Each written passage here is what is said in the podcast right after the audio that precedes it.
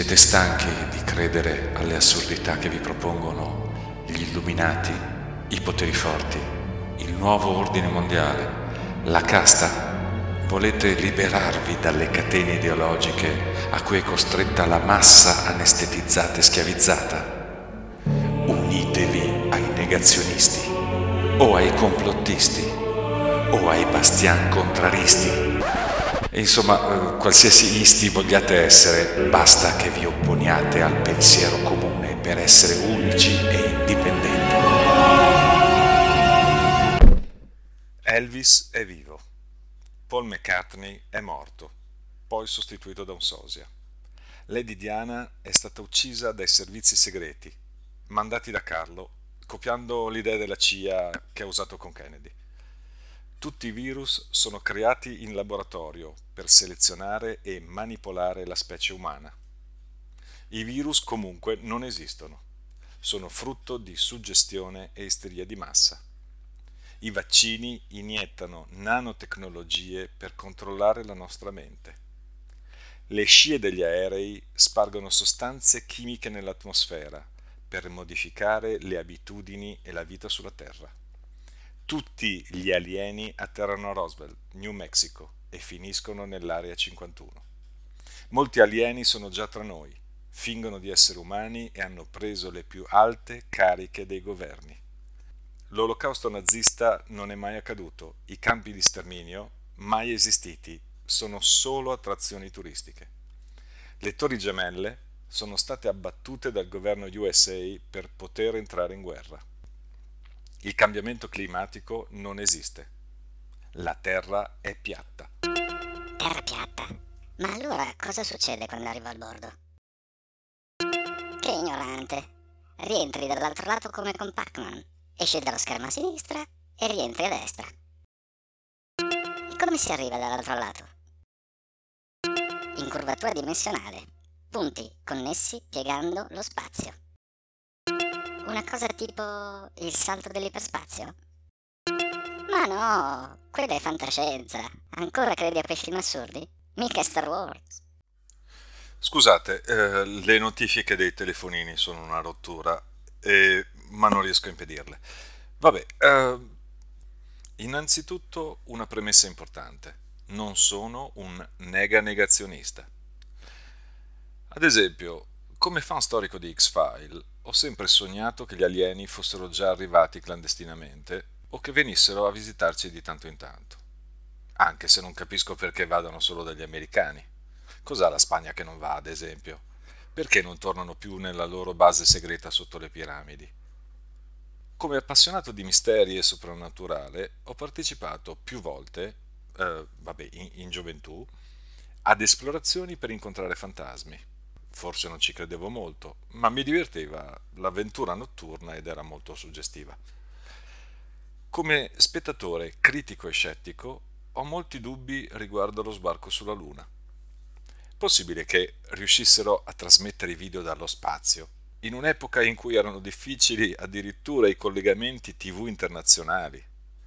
Io oggi ho ancora problemi a vedere programmi della tv via satellite quando c'è nuvolo. Possibile che negli ultimi dieci anni, con nuove tecnologie avanzate, miliardi investiti, computer superpotenti, evoluzione scientifica, cinesi, indiani e russi abbiano fallito nel tentativo di arrivare sulla Luna. 50 anni fa, con una lavatrice ricoperta da Domopac alluminio, ci sono riusciti? Forse l'allunaggio è stato reale. O forse era solo un film precostruito mentre gli astronauti rimanevano in orbita. Non ho ancora capito, ma credo in ogni caso che sia stata una strategia di marketing formidabile e anche necessaria da parte degli Stati Uniti. Ho fatto questa premessa per spiegare che non parto da una rigida e cieca opposizione contro chi nega gli eventi o vede complotti. In fondo, anche Galileo ha detto eppur si muove ed è stato preso per pazzo. Vabbè, in realtà non l'ha mai detto, ma il senso funziona lo stesso. Le teorie che ho elencato nella lista precedente non le ho citate per provare a criticarle, anche se molte sono ridicole e inaccettabili. Però mi domando, perché esistano e perché vengano abbracciate da così tante persone. Da dove nascono queste teorie? Come si diffondono così tanto? Partono da uno o più abili manipolatori, capaci di diffondere informazioni in modo convincente e di suggestionare una vasta fascia di pubblico. Creano l'idea adatta ad intercettare e sfruttare debolezze, necessità, malcontento della massa. Va bene, eh, fin qui ci arrivo, ma perché i credenti diventano così numerosi? Perché il nemico a cui punta l'accusa della teoria è quasi sempre lo stesso, ed è il colpevole perfetto. Tutti, o quasi, vorrebbero colpirlo e abbatterlo. Tutta colpa del sistema. Un sistema anonimo, sconosciuto, irraggiungibile, che ci governa e ci influenza, chiuso in se stesso, distante dal popolo insensibile e disinteressato all'individuo. Viene chiamato banche, G20, multinazionali, potenti, ricchi, governo, illuminati, social network. Un essere potente, un tiranno oscuro. Decide le sorti del mondo per il proprio interesse, a discapito delle persone, della natura, della libertà. E noi? Noi siamo solo piccoli esseri aggirati e inascoltati costretti ad adeguarsi a una trama possessiva che ci costringe ad accettare obblighi scomodi per riuscire a sopravvivere. Vorrei essere libero, ma non posso perché sono incastrato nel sistema. Se fossi libero dai lacci del sistema, avrei una vita migliore. Sistema ladro, sistema manipolatore e schiavista. Pochi ricchi vampiri là in alto e noi qui giù a faticare e soffrire per ingrassarli ancora di più, se sono infelice e insoddisfatto, non è colpa mia, sono solo vittima di un sistema che mi ostacola. L'avvento del profeta che diffonde il verbo. Per fortuna ogni tanto arriva qualcuno che ci offre un raggio di luce per squarciare questo buio oppressivo. Questo qualcuno, spesso anonimo, sconosciuto, irraggiungibile, ci svela il sospetto, l'indizio, la verità che individua le falle del sistema e ne mostra la malignità. Non abbiamo neanche bisogno di verificare. L'ho sempre saputo che erano subdoli e malvagi. Ora ho le prove. Non sono più solo. C'è gente che ha capito l'inganno e si oppone, come me. Finalmente la verità è venuta alla luce e li possiamo denunciare a gran voce. Vedi che abbattono le torri e uccidono migliaia di persone per il loro tornaconto? Vedi che obbligano a mettere le mascherine per zittirci? E sono loro che spargono il virus, anche se il virus non esiste. Io dico no, io mi ribello e lo dico. Altro che le favole sull'olocausto nazista. Datemi una scusa qualsiasi, che io non sono di quelli che si tirano indietro. Io mi faccio sentire. Io sono qui, mi vedi? In mezzo agli altri, più giù, scendi ancora il post numero 1249, perché siamo tanti, quindi abbiamo ragione. Io sto in prima linea, anche se rimango a casa. Io lotto per la verità, Basta non perdere troppo tempo, che ho un sacco di cose da fare.